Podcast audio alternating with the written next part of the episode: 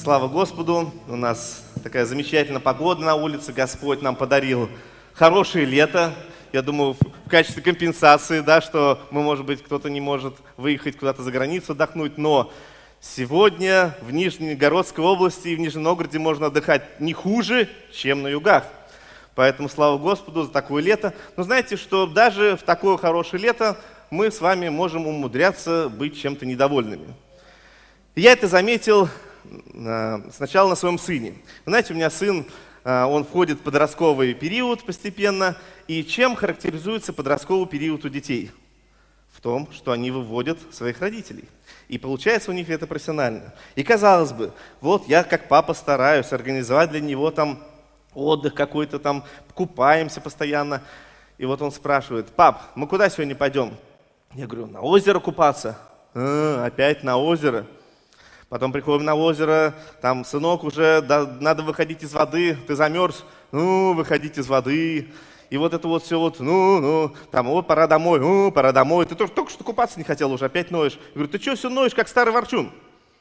И тут моя любимая жена говорит мне: дорогой, так он же весь тебя. Вы знаете, вот жены, они могут иногда как бы вот так вот сказать, что и ведь не поспоришь. И ведь действительно яблоко от яблони недалеко и падает. И я стал замечать за собой, что действительно я сам это делаю. Потом я стал смотреть, что выкладывают мои друзья в соцсетях, и я вижу, что все, все наши соцсети наполнены недовольством, роботом и нытьем. То есть мы, даже христиане, в это часто попадаем. И вот мы сегодня поговорим на тему, почему мы так легко в эту атмосферу попадаем и как этого избежать. И кто пишет, я тогда скажу, как будет называться сегодня проповедь, она называется «Простирайся вперед». Итак, почему же люди легко попадают в вот это состояние недовольства, ропота и нытья? Вы знаете, что э, больше даже вопрос, почему мы, христиане, в это попадаем. Почему? Потому что мы начинаем мыслить, как этот мир. И ценности этого мира начинают проникать в наше сердце. А о чем мыслит этот мир и к чему он стремится? Об этом очень хорошо рассказал Иисус в своей притче в Евангелии от Луки, двенадцатой главе, шестнадцатого стиха. «И сказал им Иисус притчу: у одного богатого человека был хороший урожай в поле, и он рассуждал сам собой: что мне делать? Некуда мне собрать плодов моих. И сказал: вот что сделаю. Сломаю житницы мои и построю большие. Соберу туда весь хлеб мой и все добро мое. И скажу душе моей: душа». И тут вообще процесс интересный, он еще сам с собой разговаривает. «Много добра лежит у тебя на многие годы. Покойся, ешь, пей, веселись». Но Бог сказал ему: «Безумный, всю ночь душу твою возьмут у тебя. Кому же достанется то, что ты заготовил?» Так бывает с тем, кто собирает сокровища для себя, а не в Бога богатей. Итак, здесь описана ситуация, идеальная для мечта человека этого мира. Это какая? Почивать на лаврах. Люди этого мира мечтают о чем? Построить какое-то свое дело, построить бизнес, заработать кучу денег, потом, может быть, этот бизнес продать. И на эту кучу денег что делать? Отдыхать. Всегда отдыхать, больше никогда не работать, ездить по миру, смотреть, там, самую лучшую одежду отдыхать, но вот лишь бы ничего не делать, и вот на эти деньги можно было бы жить всю жизнь. То есть это вот стать олигархом, так скажем, мечта рядового человека. Не каждая такая мечта реализуется, но в принципе это вот как бы как цель стоит. Ну или хотя бы просто, так скажем, чего-то достичься, чтобы можно было дальше не так уж сильно утруждаться, а, так скажем, опять же, почивать на лаврах. Откуда такое выражение появилось? Вы наверняка знаете, что раньше лавровый венок победителю давали, либо соревнования, либо в войне кто победил, да?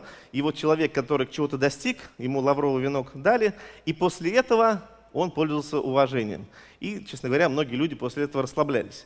Вот знаете, знаете, даже какие-то спортсмены, вот они достигнут олимпийского золота, да? А после этого некоторые и расслабляются, и уже э, каких-то новых побед не достигают. Почему? Потому что они начинают почивать на лаврах. И Бог нам говорит, что мы, христиане, к этому стремиться даже не должны, почивать на лаврах. Почему? Что, к чему мы должны стремиться? Тут как раз в двадцать первом стихе написано: мы должны в Бога богатеть. А что такое в Бога богатеть? В Бога богатеть – это накапливать то, что угодно Богу, то, что ты можешь взять с собой в жизнь вечную.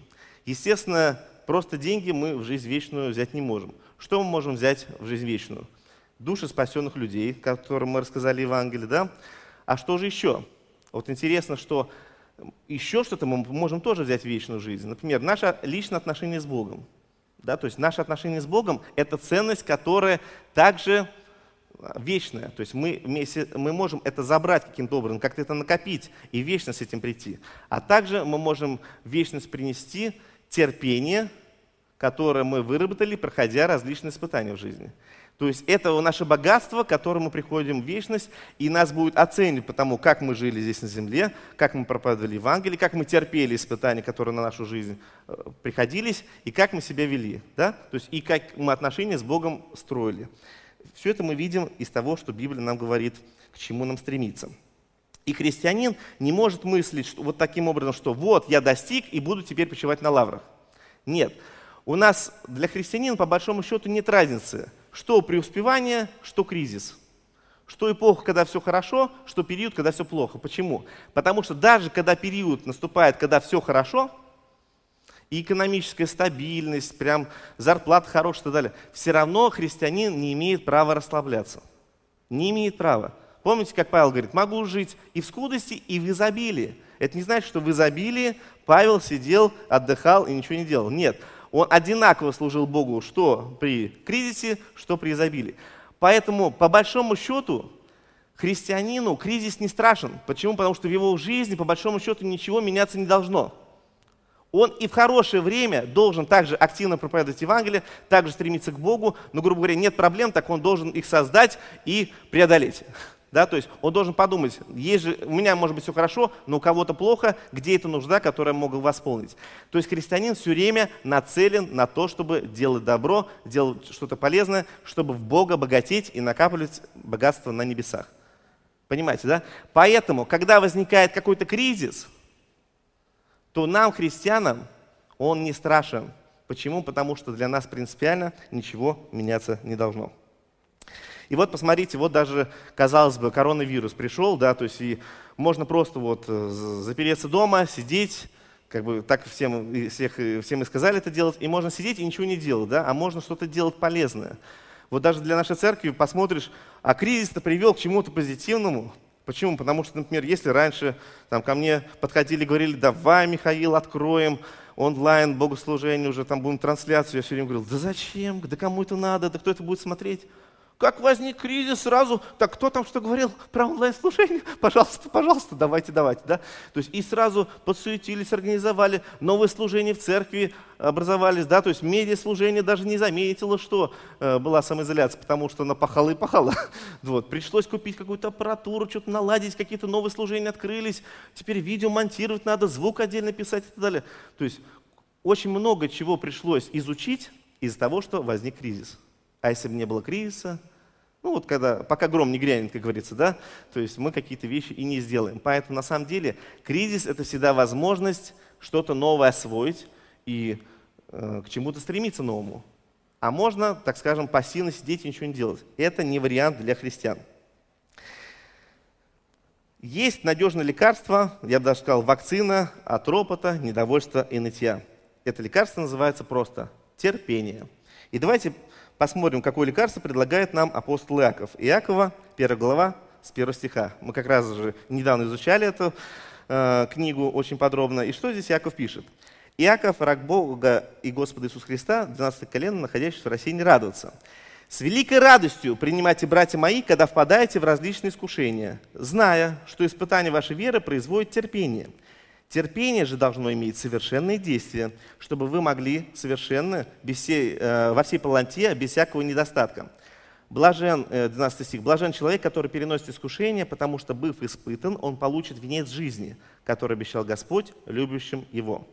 Итак, апостол Иаков нам говорит, что нам нужно радоваться великой радостью, когда мы переносим искушение, ну по-другому, испытания, трудности, кризисы.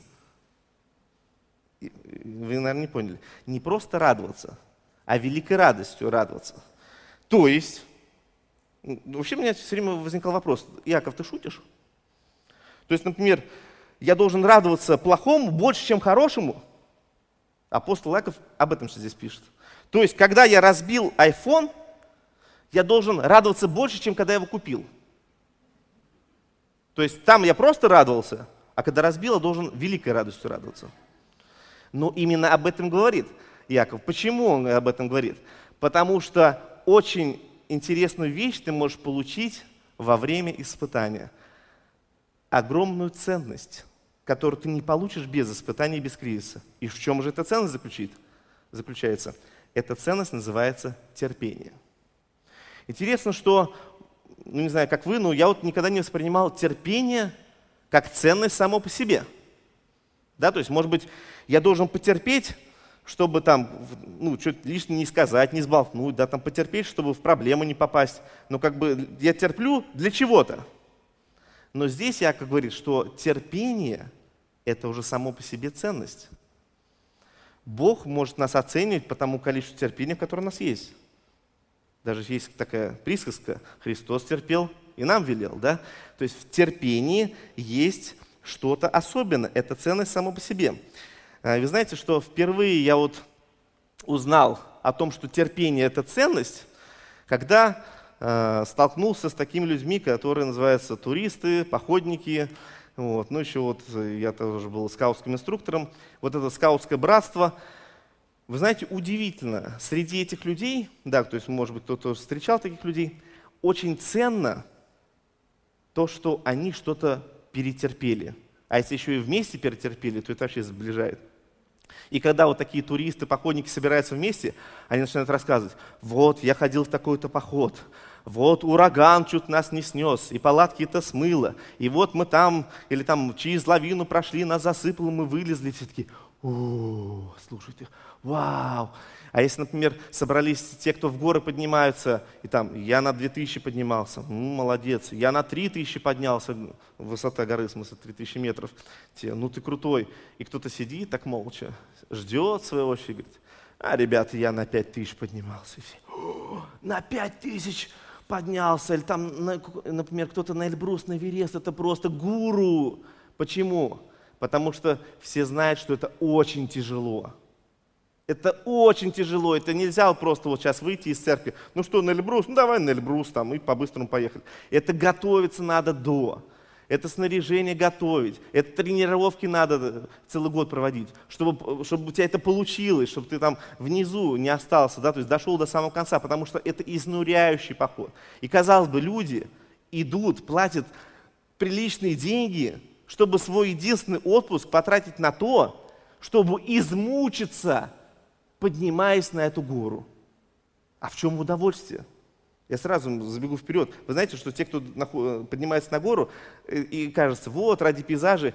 Вот пейзажи смотрят пять, десять, пятнадцать минут, может быть, тридцать. Почему? Потому что потом надо сразу быстрее спускаться вниз. Потому что надо успеть до темноты еще вернуться в подлагерь. Понимаете, да? То есть вот ради вот этого небольшого кусочка времени, там полчаса, ну максимум, может быть, час от силы, столько усилий. Потому что, знаете, вот мы привыкли воспринимать ценность в удовольствиях. Удовольствие – это ценность. Но вообще-то терпение – это гораздо большая ценность. Вот заметьте, когда люди собираются вместе, например, и начинают рассказывать о своей что-то жизни, да? Вот если они просто будут перечислять, сколько они удовольствий получили, на самом деле скучно это слушать. Ну, заметьте, либо скучно, либо рождается зависть. Но что-то никогда не рождается. Ох, как здорово ты отдохнул там в Испании. Ох, как это здорово, ты в Таиланд съездил. И ты прям так радуешься за человека там, да? Там.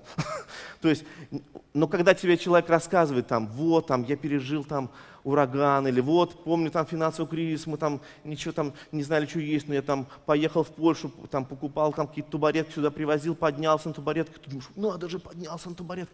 То есть, и вот он рассказывает какие-то истории, или там у кого-то там э, рассказывает, вот у меня там такой перелом был, ух ты, какой у тебя перелом был. Вот. И, и вот когда мы проходим через какие-то трудности и ими делимся, это всегда интересно слышать. Почему? Потому что человек что-то преодолел, выработал терпение и еще умудряется с энтузиазмом об этом делиться с другими. То есть терпение, оно на самом деле ценно. И вот когда вот я уже говорил про этих туристов, то есть люди восторгаются терпением друг друга, потому что это непросто, да, то есть это тяжело. Другой пример. Ветераны Великой Отечественной войны. За что мы их уважаем? Кто-нибудь подходил к ветерану, вот идет ветеран на девятое мая, да, то есть смотришь медали и подходишь к ним, спрашиваешь: товарищ ветеран, а сколько вы фашистов убили? А сколько танков вы подорвали? Да, то есть мы же так не спрашиваем, потому что обычно, например, вот что еще хорошо в терпении, что терпение, оно дает уважение и авторитет. И вот когда мы подходим к ветерану, мы уважение, авторитет к ветерану строим не на том, сколько он фашистов убил и сколько танков подорвал, не на таких достижениях. Мы его уважаем, и он уже имеет авторитет в наших глазах. Почему? Потому что мы понимаем, что этот человек преодолел большие трудности, прошел через них, не сдался врагу, это было проще, да, то есть прошел через трудности, выработал терпение, и благодаря этим людям мы сейчас живем мирной жизнью и не являемся рабами у тех же фашистов, да. То есть и мы, имеем автор... мы проявляем авторитет к этим людям. Почему? Потому что они проявили огромное терпение во время войны, потому что это было тяжело. И неважно, стрелял он там в немцев или работал на станке, делая там снаряды, да, неважно, везде было тяжело, и везде надо было проявлять огромное терпение. Поэтому мы уважаем этих людей за проявленное терпение. Поэтому терпение – это ценность само по себе. Далее. Терпение – это не пассивность. Вот Иаков нам как раз об этом говорит, что терпение должно привести к чему? К совершенному действию. Это тоже важно. Почему? Потому что, опять же, у нас есть стереотип, что терпение, я вот сижу, терплю, терплю, терплю, фу, можно расслабиться. Вот. Но это не все терпение. Да? То есть, да, может быть, где-то и так надо перетерпеть. Но терпение нам нужно также, чтобы совершить какой-то поступок. И этот поступок, это действие будет совершенным. Почему? Потому что, если не терпеть, на эмоциях можно дело наворотить. Все мы знаем, что если вот поступить сразу на эмоциях, то можно какое-то слово нехорошее сказать, да? Можно обидеть человека. Я думаю, что если бы Каин умел бы терпеть, он бы не убил бы Авеля, потому что он его убил из-за эмоционального всплеска, да, то есть сразу он пошел и убил. А если бы он учился терпеть, он бы не убил, и каким-то образом это все можно было еще вырулить. Кризис – это возможность подняться на ступеньку выше, потому что… Э- А можно просто просидеть, да, то есть, но из того, что человек сидит, обдумывает свой поступок, он терпит, не сразу выдает э, какое-то решение, у него есть время, чтобы э, действие было именно совершенным, а не лишь бы какое. Э, могу пример еще тоже привести, я, правда, его уже рассказывал, но уж больно такой, э, так скажем, иллюстративный, поэтому я его повторю. Я очень люблю играть в волейбол, да, все вот меня знают, что я люблю играть в волейбол, и вот однажды мой друг, из не из церкви, позвал меня: хочешь поиграть э, с настоящим волейболистом? Я никогда не играл с, с настоящими волейболистами. И с тем, с кем я играл, я считался хорошим игроком. Ну вот и попадаю в компанию э, людей, которые раньше там, за, сбор, ну, за сборную там, области играли и так далее, но сейчас они уже в возрасте. Вот. И вот я попадаю в их компанию и говорят: вот вам еще один человек, у вас там не хватает.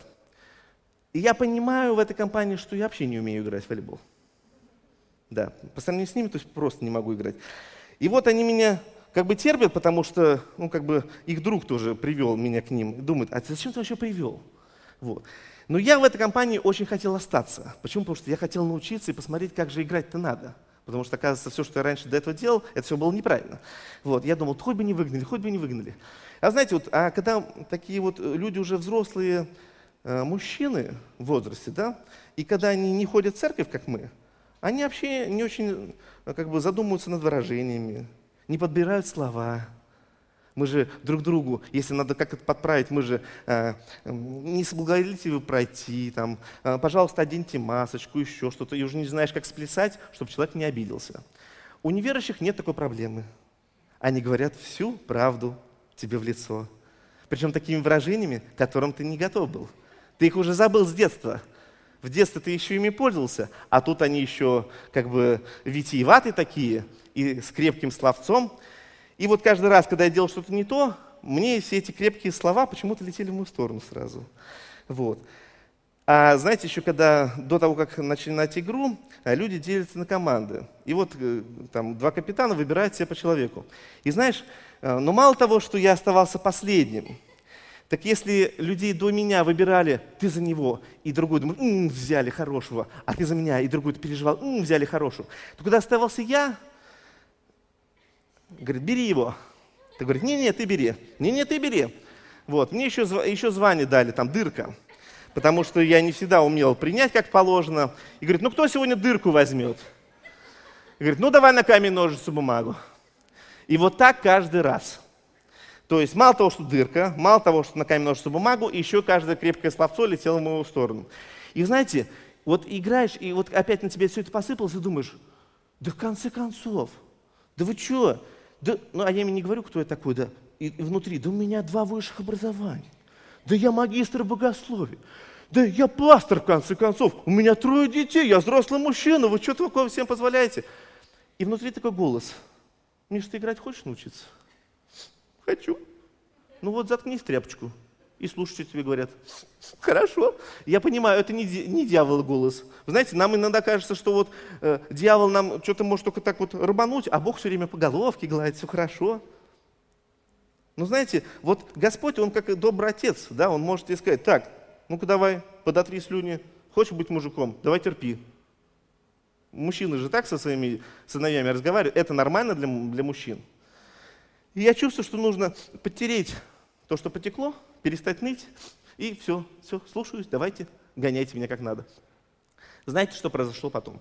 Потом пришел еще один молодой человек, который играл гораздо лучше, чем я, но не так сильно, как они. И они тоже стали его немножко корректировать, по-своему. И он не понял этой коррекции. Он сразу, это что это вы мне, как со мной разговариваете? Это что это вы мне тут устроили? И эти ребята, они ничего им не сказали. Но в следующий раз, когда стали делиться, и там уже было больше, чем шесть на шесть, были, были лишние люди. Остаемся опять в конце я и этот молодой человек. И начали они говорить, так, дырка, идем играть за нас, а ты иди покури в сторонке. Yes. Я еще никогда был, не был так горд, что я дырка, и меня взяли. Друзья, понимаете, вот терпение, она, оно всегда возвращается сторицей. Поэтому призываю вас терпеть. Где-то оно сыграет свою роль. Терпение – это ценность. Есть удовольствие от Бога, а есть удовольствие греховное. Чем они отличаются? Греховное удовольствие – временное. Давайте посмотрим Евреям, одиннадцатую главу, двадцать четвёртый-двадцать шестой стихи. «Верою Моисей, придя в возраст, отказался называться сыном дочери фараонова, и лучше захотел страдать с народом Божьим, нежели иметь временное греховное наслаждение. И поношение Христова почел большим для себя богатством, нежели египетские сокровища, ибо он взирал на воздаяние». Итак, сейчас мы посмотрим на Моисея, который является героем веры. Да? В Евреям одиннадцатой главе перечислены все герои веры, которые отличились ну, настолько, что попали в эту главу, потому что были еще другие, но эти просто герои героев, можно сказать. И также Моисей является прообразом Иисуса Христа в Ветхом Завете, кто не знал. Ну, естественно, те, кто прошел библейские курсы, все это знают. Поэтому, кто не знает, в следующем году обязательно приходите. Много чего интересного узнаете.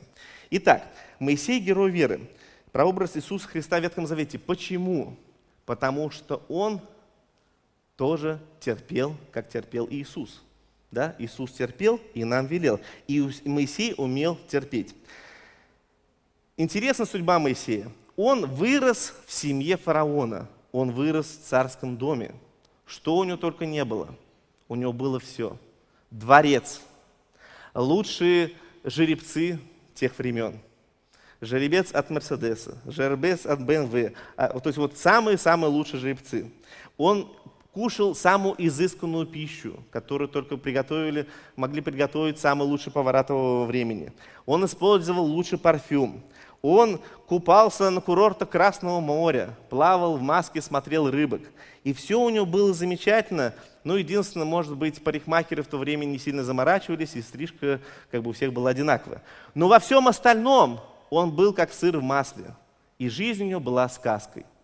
И так он прожил сорок лет. И все у него было хорошо. А потом он решил помочь своему народу. И у него все резко изменилось. И следующие сорок лет он прожил в пустыне. А потом он еще пришел к фараону, рискуя своей жизнью, чтобы тот отпустил Божий народ. Вместе с ним поклониться Господу. Да? И что было после? Ради чего все это было? Ради чего он оставил всю эту царскую жизнь? Чтобы последующие сорок лет слушать ропот и нытье Божьего народа. И, казалось бы, Моисей мог сам этим ропотом заразиться и расстроиться. Да у меня все было хорошо, мог жить себе спокойно, как у Христа за пазухой, да, тут, как у фараона за пазухой. Нет, я все оставил ради вас, а вы мне тут фиг вам рисуете, да, как говорил известный персонаж. То есть Моисея это нисколько не поколебало. Более того, когда, э, то есть в награду он что получил? Он получил вот этот ропот, нытье, что то нам, понимаете ли, лука нету, то мясо подавай, то вода где, а то... Слушай, Моисей, что-то у тебя уже больно долго ты царствуешь над, над нами, больно много сроков ты прошел, пора тебя менять. И даже после этого он не обозлился и не взроптал. Более того, уже Бог даже говорит, Моисей хотел отодвинуть. Ну-ка, отойди, Моисей, достали. Сейчас всех уничтожу, и от тебя, Моисей, новый народ произведу. И Моисей говорит, нет, Господь, только через мой труп. Ну, понимаем бы, да, то есть не то, что у Моисея терпение больше у Бога, Бог его, конечно, в этом испытывал, да, то есть мы это понимаем. Но какой Моисей? Это же просто образец терпения. Конечно, он герой веры. Вы понимаете, что тоже Богу нравится-то в Моисее-то? Он же не просто его так вот избрал, не просто так он ему столько и авторитета, и почестей, весь еврейский народ его как уважает. Весь мир его знает. Кто не знает Моисея? Вот сейчас выйдете на улицу, знаешь Моисея? Знаю. Был какой-то мужик там давно, евреев что-то водил. То есть даже вот ничего не знает о Библии, Моисея знает, все знают Моисея. То есть он пользуется огромным авторитетом. Почему? Потому что он умел терпеть. Он не вспоминал свою жизнь. У фараона во дворце, да, то есть у него был секрет его терпения, он взирал на воздаяние. Нельзя сказать, что Моисей был такой, знаете, вот альтруист, бескорыстный человек, и ничего ему не надо. Вот просто вот иду, делаю, что Господь говорит, и мне вот ничего, никакой награды, ничего не хочу. Мы видим в Библии, что хотел, смотрел на воздаяние. Апостол Павел тоже. Сколько он трудностей пережил, но тоже не сказать, что мне ничего не надо, все хорошо, Господь, вот лишь бы там это, тебе все нравилось, а мне ничего не надо. Нет. Павел говорит, я бежу, чтобы м, заслужить награду, чтобы быть первым, чтобы ух, там на небесах все было мне хорошо. То есть они смотрели на воздаяние, они смотрели вперед, они смотрели на горнее и думали о небесном. Думали, как бы мне разбогатеть побольше в Бога. Думали о том, о Божьем, как туда попасть и не с пустыми руками. И это хорошо для нас. Поэтому Моисей для нас пример терпения, и терпение – ценность само в себе. Моисей пример для нас в том, чтобы не смотреть на прошлое, не жалеть, как было раньше хорошо, а думать о будущем. Вот Моисей как раз думал о будущем. Греховное удовольствие, да, то есть Моисей не выбрал его. Почему? Потому что оно временное. Интересно, что греховное удовольствие временное, если мы заметим, а страдания за греховное удовольствие вечные. Вот многие люди стремятся так побыстрее здесь какое-то удовольствие получить, да, связанное с грехом. Ну да, получишь какое-то, может быть, пять минут за какое-то удовольствие, какой-то час продлится. Но страдания в аду, в гиене огненной будут вечные потом за это удовольствие. А оно того стоит. Что предлагает нам Господь? Наоборот все. Страдания и терпение христианина, они временные. Они здесь, сейчас, но они временные. А за то, что мы терпим, не ропщим, остаемся с Богом, не обижаемся на Него. Молил, молил тебя, и ты мне так и не дал, да? Не начинаем вот в эту вот сторону ходить, то удовольствие на небесах наше будет вечным. Поэтому лучше здесь где-то чего-то недополучить, чтобы по максимуму получить там, чем наоборот. Но, слава Богу, Господь нам и здесь тоже обещает вполне такую хорошую жизнь. Как минимум, что мы ранами Иисуса исцелены, это уже какое благословение, да? Потом мы не должны жить в нищете и так далее. То есть, но даже если что-то мы недополучим, все равно важнее думать о том, что мы получим на небе. Серпится, слюбится. Вот еще одна сфера, где очень важно терпение. Это наша семья.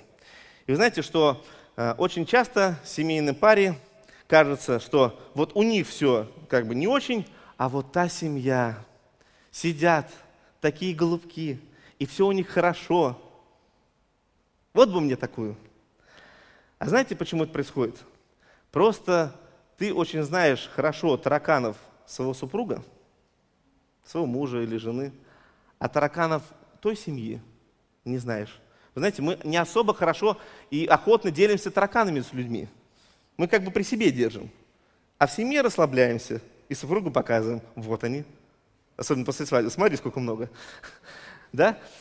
И вот в чем залог счастливого брака? Вот некоторые думают, а я возьму дихлофос и потравлю тараканов. Вы знаете, этот принцип хорошо работает с обычными тараканами в квартире. Действительно, взял дихлофос и потравил.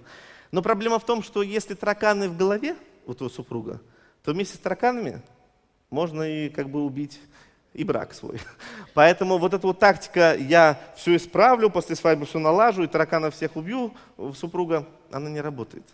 Да, возможно, со временем часть тараканов уйдет, но лучше не обольщаться.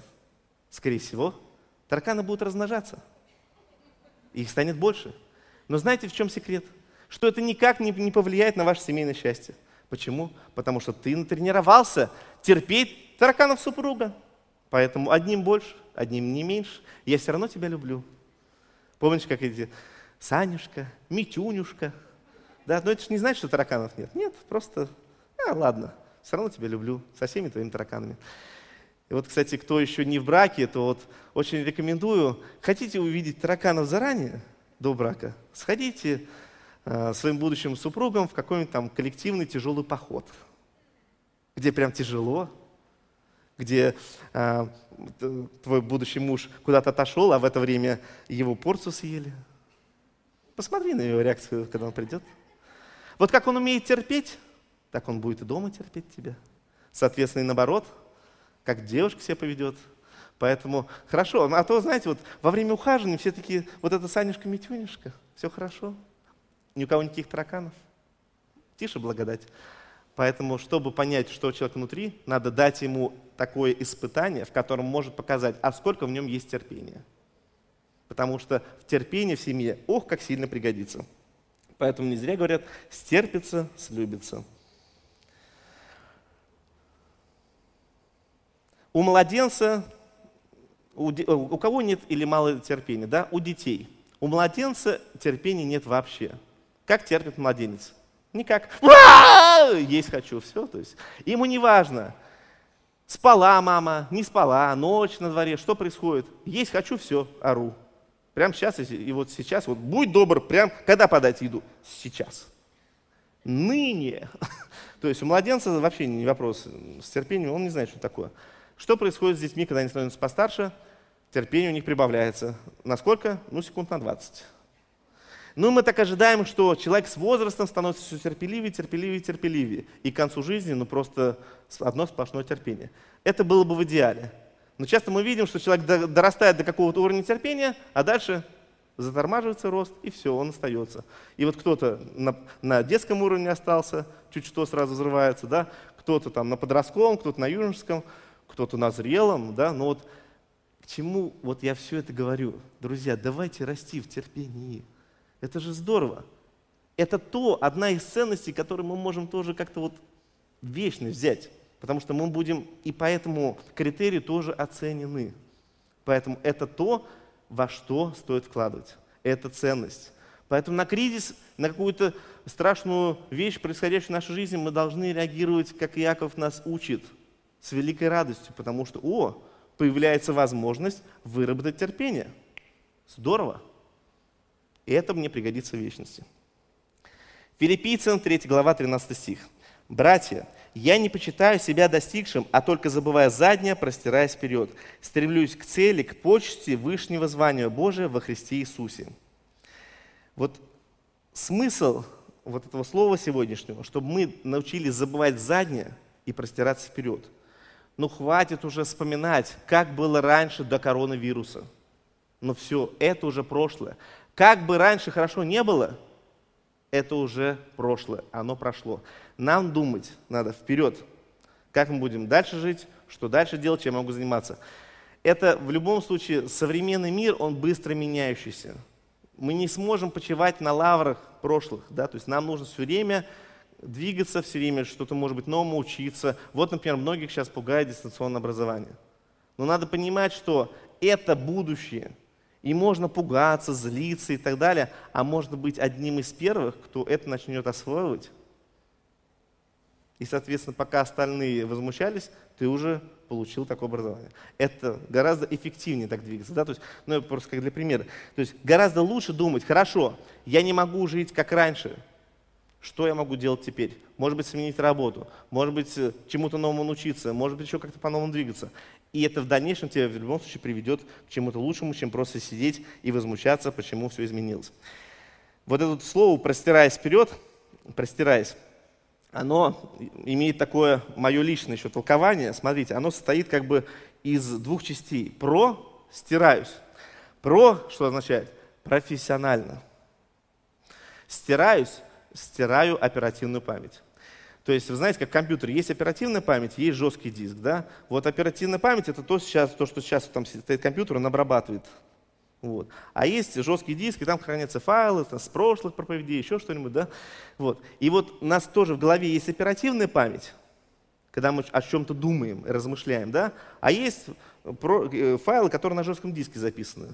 То, что мы изучали в школе, геометрию, географию, еще что-то, да, то есть вот какие-то ИНН, наши паспортные, то есть все хранится на жестком диске, ты все время же не думаешь о своем ИНН, например. Вот. И вот что хорошо, если есть прошлое, то пусть прошлое запишется на жесткий диск. Мы его ценим, мы уважаем, но мы им не живем. Но в оперативной памяти то, о чем мы все время думаем, должно быть будущее. Мы должны устремляться вперед. Мы должны думать о небесном, о горнем помышляйте нас, Господь нам говорит, да? Потому что если мы будем только вспоминать старое, мы в старом и будем жить. Можно, как евреи в Египте, да, сожалеть. Вот раньше был лук, мясо. Их вели в землю обетованную. Их что, Моисей в плохое место вел? Но из-за того, что они вот все время сравнивали, они так и не увидели того, что ждет впереди. Понимаете? Поэтому нам, ну, я имею в виду тех евреев, которые, естественно, умерли в пустыне. Поэтому нам нужно перестать мозгами быть все время в прошлом, роптать и жаловаться, ох, как раньше было хорошо. Это нам не поможет никак. Нам нужно устремляться в будущем. Нам нужно думать о горнем, о небесном, как туда попасть, как дальше жить, где дальше работать, как дальше образование получать и так далее. Думать вперед и не бояться. Вот, например, даже взять, например, совет церкви. Вот у нас на совете церкви, когда мы обсуждаем какой-то важный вопрос, хорошо, что вы это все не видите, потому что это бывает вот так вот. Вот. И мы можем просто там отстаивать свою позицию. И вот, да нет, вот так вот надо поступить. Говорю, да нет, вот так вот наступить. И вот это вот все, мы можем спорить там. Хорошо, что драки запрещены. Вот. Но когда уже потом в конце пастор говорит, все, вот это вот вариант выбираем, все вместе мы потом в единстве начинаем исполнять этот вариант. И делаем это в единстве, единодушии и в радости, даже если вариант это не тот, который ты предлагал. То именно вот этим единство характеризуется. Да? То есть, да, есть момент, когда можно что-то обсуждать, решать. Ну, вот те же, например, поправки Конституции. Да? То есть, вот, был момент, когда, пожалуйста, предлагай какие-то варианты, далее, свои предлагай.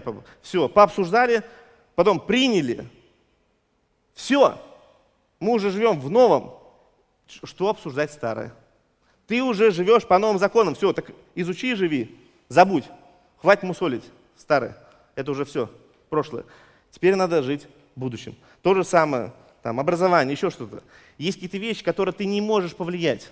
Чего сидеть и вот в этом зу-зу-зу-зу-зу-зу-зу. Ну ты не можешь повлиять? Повлияй. Не можешь? Изучи, как сделать, чтобы в этом уже в новом жить. Это гораздо эффективнее. Потому что многие из нас не знают, что такое Zoom. Звучит как страшно. Вот. Ну, большая часть из нас освоила. Ну, не смертельно же. Не смертельно, можно и этим пользоваться. Да? И вот такие всякие вот вещи, которые нас вроде бы вынуждают обстоятельства делать, в итоге приводят нас к чему-то позитивному. Да, может быть, лень, да, может быть, неохота, но в итоге ты преодолел, ты чему-то новому научился, и в итоге ты лучше, чем был вчера. А если бы не было кризисов, если бы не было каких-то напастей в нашей жизни, мы бы с удовольствием бы, как мирские, почивали бы на лаврах. Но это ли цель нашей жизни? К этому ли приводит нас Господь и Его Слово? Он говорит, нет. Нет, ребята, для нас почивать на лаврах – это вообще не то. Действие, да, то есть жизнь – это движение, нам нужно к чему-то достигать, к чему-то стремиться. Новые планки себе ставить. Даже себе жизнь не ставит планок, значит, ты сам себе их ставишь. Ну, слава Богу, в нашей стране с этим можно расслабиться. Тебе жизнь, все поставить, эти планки. То есть не обязательно самому их ставить. То есть, слава Богу, у нас такая тренировочная база перед небесами. Супер, замечательно. Даже не надо далеко куда-то уезжать. Все здесь тебя натренируют. Ты будешь самым лучшим христианином, каким только можно. Поэтому надо быть благодарными Господу за то, что у нас силы есть для того, чтобы пройти всякое испытание. И слава Богу, даже вот, казалось бы, все уже на самоизоляции сидели и никогда уже не выйдем, всю жизнь теперь будем так жить. Но нет же, выходим потихонечку, налаживается жизнь. Слава Господу, а в будущем будет только лучше. Потому что наше будущее мы не связаны только с этим миром. Мы связываем его с небесами. А там будет точно лучше, чем здесь. Поэтому заднее забываем, простираемся вперед, а для этого нам нужно терпение. Давайте встанем и помолимся. Дорогой Господь, мы благодарим Тебя за то, что даешь нам возможность преодолевать различные кризисы нашей жизни, что даешь нам силу, благодать Твою, что мы не одни, что чтобы какие трудности не выпадали бы на нашу долю, мы понимаем, что мы не одни, Ты с нами. Мы не хотим, Господь, жить в ропоте, в недовольстве, в нытье. Мы хотим, Господь, радоваться и хорошим вещам, которые в нашу жизнь приходят, и научиться радоваться трудностям, которые постигают нашу жизнь. Потому что через эти трудности, проходя, мы получаем терпение. Научи нас, Господь, ценить то терпение, которое у нас есть, чтобы мы это воспринимали как ценность, чтобы терпели своих супругов, терпели свое начальство, детей своих терпели, руководство страны терпели, друг друга терпели. Научи нас, Господи, терпению. Благослови, Господь, чтобы через это терпение мы также поступи, поступали максимально правильно, чтобы не, не эмоционально какая-то у нас реакция была, и потом мы о ней сожалели, но чтобы действие, которое мы делаем, было обдумано, согласовано с Твоим Словом, чтобы мы потом не жалели о содеянном. Благослови, Господь, чтобы мы также думали, что мы здесь, на этой земле, временно, что не здесь нам нужно свое царство строить, не здесь богатеть, но собирать сокровища себе на небесах, в Тебя богатеть, Господь. Научи нас, Господь, действительно мыслить о небесном, не забывать о том, что мы граждане неба, что большую часть своей жизни мы будем именно на небе жить, а здесь лишь небольшой отрезок ее. Благослови, Господь, чтобы мы оставили все заботы, наполни нас Твоим миром и дай нам благодать идти и делать Твои дела на этой земле. Во имя Иисуса Христа. Аминь. Аминь. Я также хочу обратиться к тем, кто еще не знает Иисуса Христа как своего Господа и Спасителя. Иисус Христос умер за каждого из нас. Он не просто так был распят на кресте. Благодаря Его смерти наши грехи прощены. Поэтому, если вы чувствуете побуждение помолиться Господу, чтобы Он простил ваши грехи и принял свою семью, то, пожалуйста, повторяйте сейчас эту молитву за мной и молитесь от своего сердца, как будто это ваша молитва от, от, от вашего сердца исходит прямо к Господу. Дорогой Господь, я прошу Тебя, прости меня, прости все мои грехи, которые совершил в течение жизни. Я принимаю Тебя, Иисус Христос, как своего Господа и Спасителя. Я верю, что Ты умер за меня две тысячи лет назад и на третий день воскрес из мертвых.